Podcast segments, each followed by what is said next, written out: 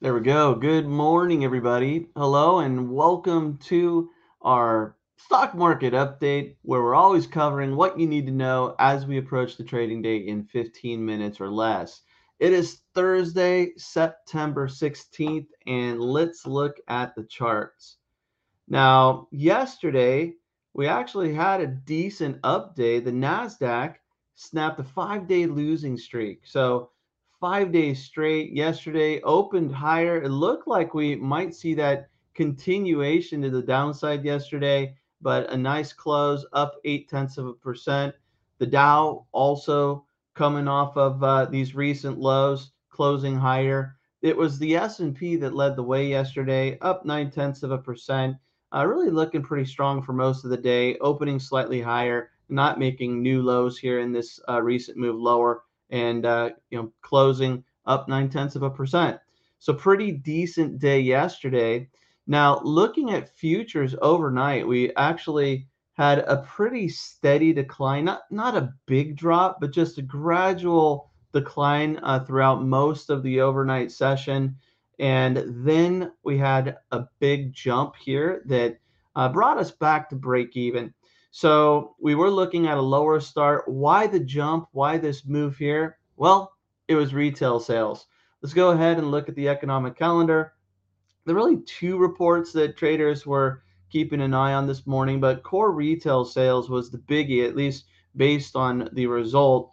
Uh, core retail sales for August actually had a surprise increase. So uh, analysts expected a 0.1% drop in core retail sales, and that actually was uh, definitely off because August retail sales came in at 1.8% higher.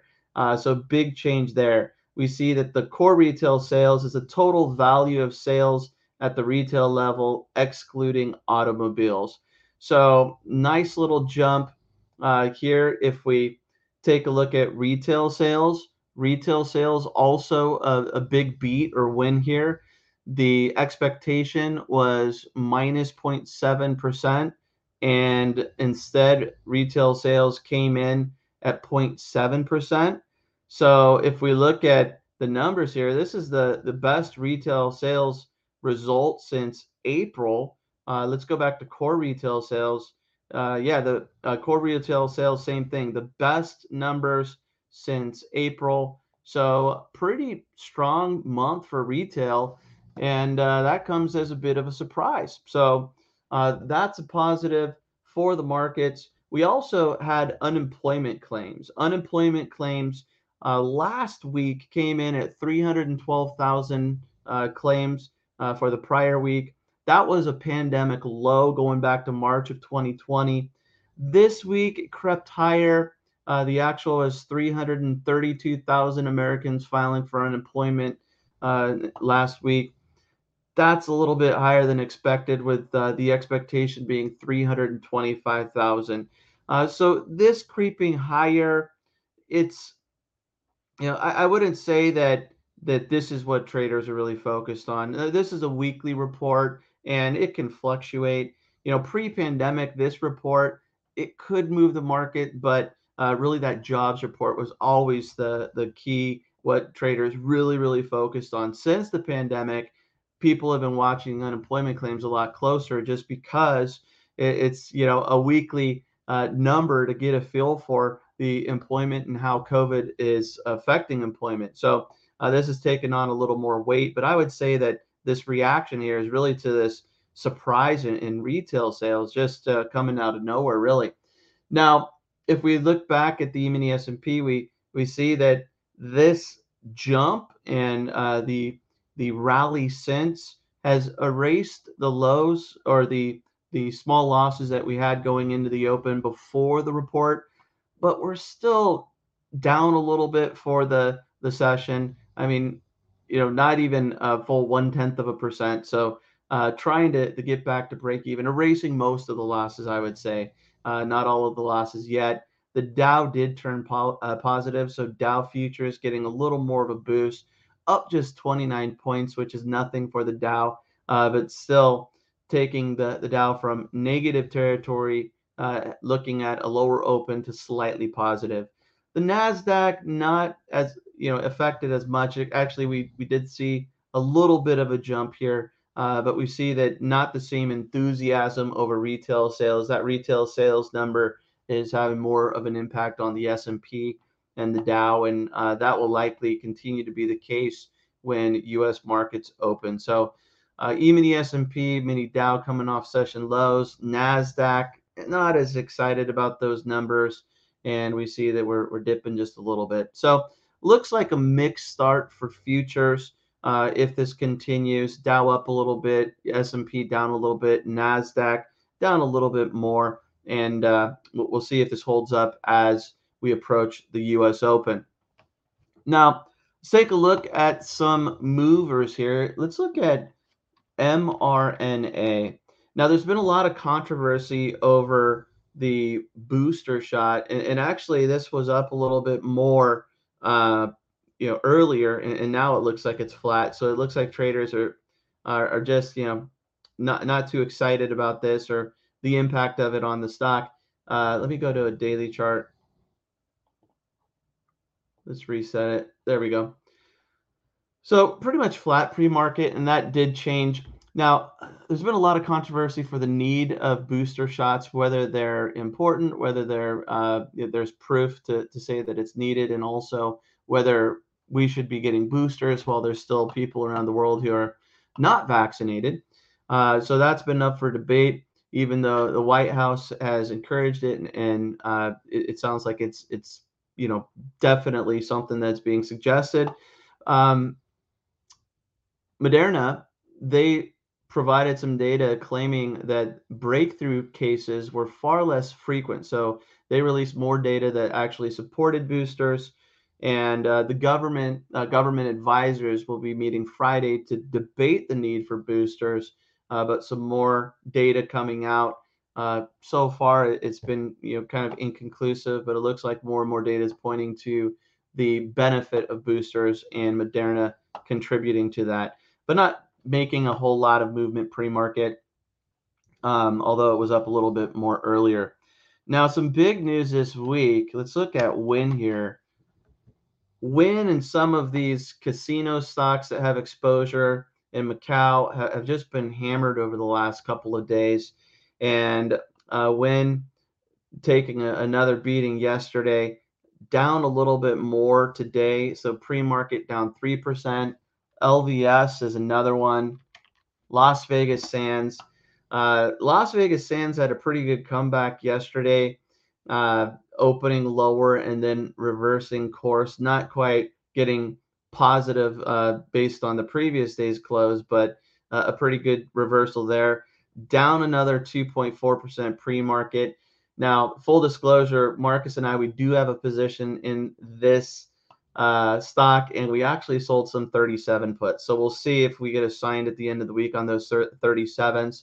Um, but uh, this uh, Macau uh, move is, is, making for an interesting uh, scenario for these stocks. And JP Morgan, they actually downgraded both Wynn and Las Vegas Sands from neutral to overweight uh, because of Macau's decision to tighten regulations in the gaming industry and the uncertainty around this, what it will actually mean. Now, the interesting thing is so the a blue a Bloomberg index that tracks casino operators and uh, six of the Macau uh, operators, it was down 23% yesterday, the biggest one day fall on record. And I didn't know this, but Macau's casinos rake in around $37 billion in annual rev- revenue. And that's roughly five times more than the Vegas Strip. So I've never been there. Of course, you know, I, have been to Vegas for sure, uh, but five times more revenue. That just puts, uh, you know, how big that gaming industry is into perspective and uh, some regulations and, you know, restrictions there and you know how that could impact the stock. Las Vegas uh, Sands actually got out of uh, Vegas, and so they have full exposure there. Uh, we'll see where this ends up. We'll see where this ends up. Uh, but there's a, a 45 day period where uh, regulators are are looking at you know making some decisions and changes there to supposedly improve uh, the gaming industry, but that might not be a positive thing for these stocks. And that's why they're taking a bit of a beating. Now, on a positive note, let's look at CELH. Uh, full disclosure, this is another stock that uh, Marcus and I have exposure in. Uh, actually, we bought options on this uh, with a PowerX signal, and they are up 2.3% uh, pre-market. Pretty nice run up here. And the reason why Jefferies initiated its coverage of the company with a buy rating, saying Celsius is a disruptive brand in the energy drink uh, category. So Celsius looking pretty good pre-market. Uh, it looks like we might hit our second target. We had a earlier target hit on this move, and liking that pre-market action, especially considering I have some exposure to this one. Um, you know, it, it really was a, a, day of analyst upgrades and downgrades. Really, uh, let's look at uh, Beyond Meat. So, Wynn in Las Vegas Sands downgraded. Celsius Holdings upgraded. Beyond Meat down almost 3% pre market. This takes um where are we at? Yeah, so this takes Beyond down to lows not seen since May. Uh, so Beyond Meat just kind of drifting lower, uh, you know, for months now. And uh, they had a, an analyst downgrade. Piper Sandler downgraded the stock to overweight, saying that retail momentum lags consensus expectations. Another analyst mover, let's look at CAR. Avis Budget, they're up over 2% pre market. They were actually upgraded to a buy rating by Bank of America. Bank of America, uh, the, the rental car industry has been a mess, right? They had to sell a lot of their fleet because of the pandemic when nobody was uh, renting cars and traveling. And then they were scrambling to find cars to rent. And because of that, uh, the uh, low supply, high demand, they're charging high prices for these rentals. And that's actually a good thing uh, for the company. Bank of America believes that higher revenue per day because of the ongoing demand and lower inventory will continue into 2022. So what at first looked like a nightmare situation has actually turned into a profitable one because people want to rent their cars and the car rental companies can charge more because there isn't that much uh, inventory uh, to be renting out. All right, let's look at another one. Cisco. Cisco up over 1%, so not a huge move, but nice little jump pre-market. Uh, they had their investors day and after investors a Credit Suisse upgraded the stock to outperform after the event. So little jump there for Cisco and another analyst uh, making a decision there.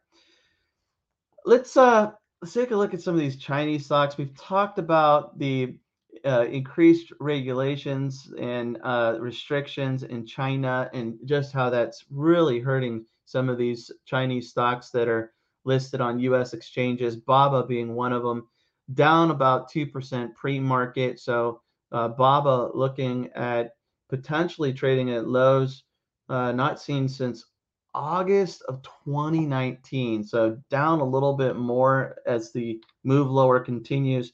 Let's look at JD. JD is also down. Is this? Yeah, JD.com. Okay. Uh, so down almost 2% pre-market. Uh, JD, you know, taking the same hit, but finding some stability and, and moving sideways and uh, not having the same same uh, move lower that Baba had, but down about 2% as well. Pinduoduo, another one, uh, sliding and down about 1.5% here. So Chinese stocks taking a little bit of a hit uh, as we head into the open. Well, there's some movers for you. It looks like futures still are mixed with the Dow slightly higher. That's going to do it for today's stock market update. I'm going to head over so we can trade with our mastermind group. Uh, if you like these videos, please give it a thumbs up. I'll be here tomorrow with another stock market update. And until then, happy trading, everybody.